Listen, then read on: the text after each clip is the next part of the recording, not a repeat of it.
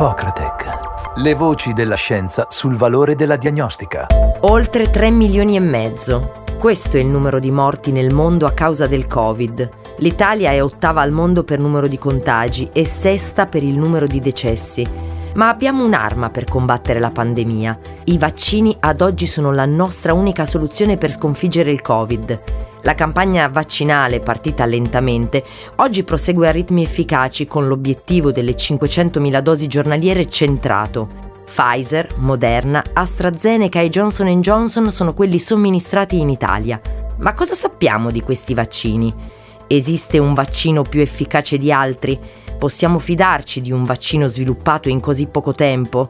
Ne parleremo con il professor Marco Falcone in questo terzo episodio di Ippocratec.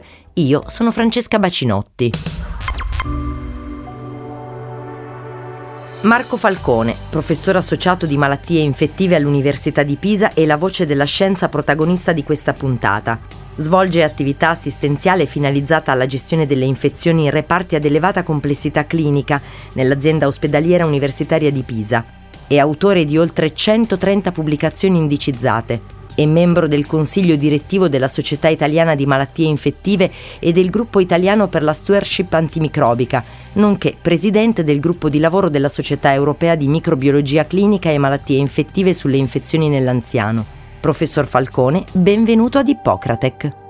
Grazie a voi, un caro saluto e grazie dell'invito. Professore, come funzionano i vaccini e quali differenze ci sono tra i vaccini a mRNA e a vettore virale attualmente approvati in Italia da AIFA? Diciamo che il, ehm, la malattia Covid-19 è stata la prima pandemia, epidemia che ha permesso lo sviluppo di una nuova tipologia di vaccini, che sono appunto i vaccini a RNA messaggero, a mRNA i quali si distinguono dai vaccini a vettore virale, che sono eh, dei vaccini già eh, utilizzati in passato. In che cosa? Allora, i vaccini a mRNA sono dei vaccini che vengono sintetizzati senza maneggiare il virus, ovvero si parte direttamente dalla sequenza genetica del virus, che può essere anche eh, trovata su internet, cioè i ricercatori cinesi hanno pubblicato la sequenza del virus SARS-CoV-2 e poi i ricercatori di tutto il mondo, partendo dalla sequenza del, eh, del virus, hanno prodotto una piccola porzione di RNA messaggero. Cos'è l'RNA messaggero? Lo dico affinché possa essere compreso da tutti, è una sorta di stampo, lo potremmo definire, cioè è il codice che permette la trascrizione di una proteina, che è la, una mh, porzione della proteina spike del virus. Quindi noi introduciamo all'interno della cellula umana, tramite delle sostanze che veicolano questo pezzetto di codice genetico, quindi questo pezzetto di stampo genetico, questo codice che codifica per una proteina, le nostre cellule quindi codificano questa eh, proteina, che è una proteina virale, che viene riconosciuta come estranea dal nostro organismo e quindi le nostre cellule immunitarie sviluppano una risposta infiammatoria immunitaria nei confronti di questa proteina anomala esogena. I vaccini a vettore virale invece utilizzano degli adenovirus innocui per l'uomo, sono adenovirus eh, isolati dagli scimpanzé, quindi sono dei virus che non causano malattia, i quali però all'interno di questo virus viene innes- installato, diciamo sempre con una tecnica di ingegneria eh, genetica importante, una porzione del DNA virale e quindi questo poi entra all'interno del nostro organismo e simula un'infezione sempre da parte del virus che evoca quindi una risposta immunitaria. Molte persone sostengono che i vaccini contro il Covid-19 siano stati sviluppati troppo velocemente, con il rischio che siano poco sicuri. Professore, ci spiega come è stato possibile accelerare il processo di sviluppo dei vaccini? Beh, è stato un, um, un fenomeno estremamente unico, direi. Teniamo conto che sviluppare una piattaforma vaccinale ci vogliono anni, e anche per altri vaccini ci sono voluti anni prima di arrivare alla fase di rilascio clinico. Cosa è successo in questa condizione dettata dalla pandemia e dalla urgenza di avere un vaccino? Che le fasi di sviluppo del vaccino, che sono quattro, c'è una fase 1, una fase 2, una fase 3 e una fase 4. La fase di utilizzo clinico, per intenderci, è la fase 3. C'è una fase 1 in cui si studia il vaccino sugli animali, cioè quindi sui to, sui modelli sperimentali poi c'è una fase 2 in cui si valuta la sicurezza di questo vaccino su dei volontari, ma sono pochissime persone. Poi c'è la fase 3 di gli studi clinici che portano al rilascio del farmaco e poi la fase 4 che è la fase di sorveglianza degli effetti del vaccino dopo l'utilizzo nella popolazione a livello clinico. Bene, queste fasi che solitamente erano fasi sequenziali, cioè finita la fase 1 iniziava la fase 2, poi iniziava la fase 3, sono state tra loro per eh, così dire imbricate, cioè la fase 1 appena erano disponibili il 30-40% dei dati della fase 1 ed erano favorevoli, si iniziava la fase 2, quindi le fasi erano un po' tra di loro sovra- sovrapposte e si è compattato di molto il tempo di sviluppo. Questa eh, compressione del tempo è stata anche determinata dalla disponibilità di questa piattaforma mRNA, poiché lavorando sul codice genetico e non su un virus, i tempi di eh, produzione di creazione proprio del vaccino sono stati anche molto più rapidi in rapporto all'evoluzione tecno- della tecnologia biomedica che c'è oggi a disposizione.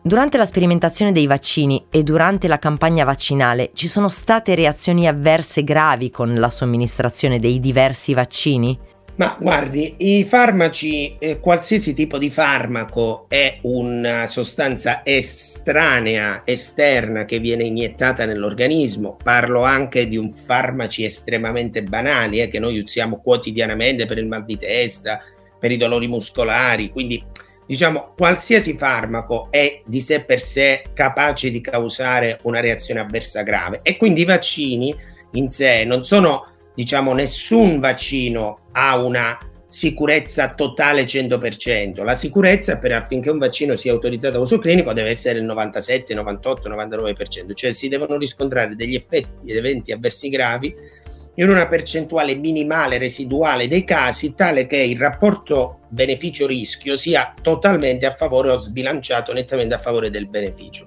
Quindi durante la sperimentazione è chiaro che ci sono stati dei casi di reazioni avverse ai vaccini, ma negli studi clinici nessun, davvero quasi nessuna reazione avversa grave, cioè morte direttamente correlata o attribuibile al vaccino.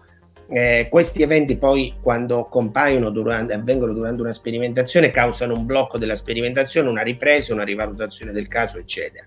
Quello che oggi però sappiamo, al di là degli studi, che essendo, cioè, essendoci nel mondo centinaia di milioni di persone vaccinate con questi vaccini e i dati di reazioni avverse gravissime o di morti sono praticamente aneddoti si calcolano sul, cioè sono percentuali risibili, possiamo dire sicuramente che questi vaccini sono sicuri. È chiaro che un caso su un milione svilupperà probabilmente un evento grave, può anche morire per il vaccino, ma se un milione di persone si infetta di Covid, la morte non è un caso, ma sono decine di migliaia di casi. Quindi è, è, è, facendo questo banale rapporto matematico che ci si rende conto dell'effetto positivo del fare il vaccino rispetto che non farlo. Si è parlato tanto degli effetti collaterali in seguito alla somministrazione di AstraZeneca, in particolare dopo gli eventi tromboembolici al centro dei fatti di cronaca, che hanno anche scatenato un dibattito a livello europeo. Molte persone per paura hanno anche rifiutato di vaccinarsi con AstraZeneca. Professor Falcone, quanto dobbiamo preoccuparci? Beh, eh, allora, come bisogna preoccuparci? La scienza e tutti gli scienziati devono stare sempre molto vigili su questi eventi perché non è che, diciamo, si può scotomizzare il fatto che esiste, seppur rarissima, l'evenienza che si crei una sindrome eh, caratterizzata da trombosi e piastrinopenia che è simile a una eh, patologia che insorge dopo l'utilizzo dell'eparina, rarissima, parliamo di percentuali bassissime, però i vaccini o AstraZeneca, i vaccini a vettore virale, esiste un meccanismo fisiopatologico, quindi la possibilità che si inneschi una con, condizione del genere che però è, è importante sottolineare, è rarissima, cioè rarissima parliamo che trombosi significative avvengono, che, che causano l'ospedalizzazione, avvengono in una percentuale che sono 1-2 ogni milione di vaccinati, colpiscono persone probabilmente che hanno una specifica predisposizione alla trombosi eh, e quindi mi rendo conto che non è facile fare uno screening a priori, ma comunque è una ristretta fetta di popolazione che ha questo fattore di rischio. Il numero di queste trombosi nei soggetti più anziani, al di sopra dei 50 e 60 anni, è bassissimo, quasi nullo, e quindi rendono questi vaccini assolutamente sicuri, soprattutto nella popolazione diciamo over 50 in cui questi casi sono stati riscontrati praticamente quasi mai. Qualche caso in più è stato riscontrato nelle donne giovani che chiaramente si sta studiando e sta cercando di capire quali sono le strategie alternative. Teniamo conto che se una persona ha una specifica suscettibilità trombotica, ha avuto un pregresso episodio, è in una fascia di rischio, esistono altri vaccini e quindi per determinate specifiche sottoclassi di persone si può sempre ricorrere a un vaccino alternativo. Quindi diciamo oggi, avendo più vaccini a disposizione, la problematica in sé per sé non è così rilevante. Grazie professor Falcone per aver accettato il nostro invito. Buon lavoro. Grazie a voi e alla prossima, arrivederci. Questo episodio di Ippocratec termina qui. Nel prossimo, disponibile dal 26 di luglio, continueremo a parlare di vaccini sempre con il professor Marco Falcone e ci focalizzeremo su quanto il vaccino ci protegga dal virus e dalle varianti del Covid-19. Alla prossima!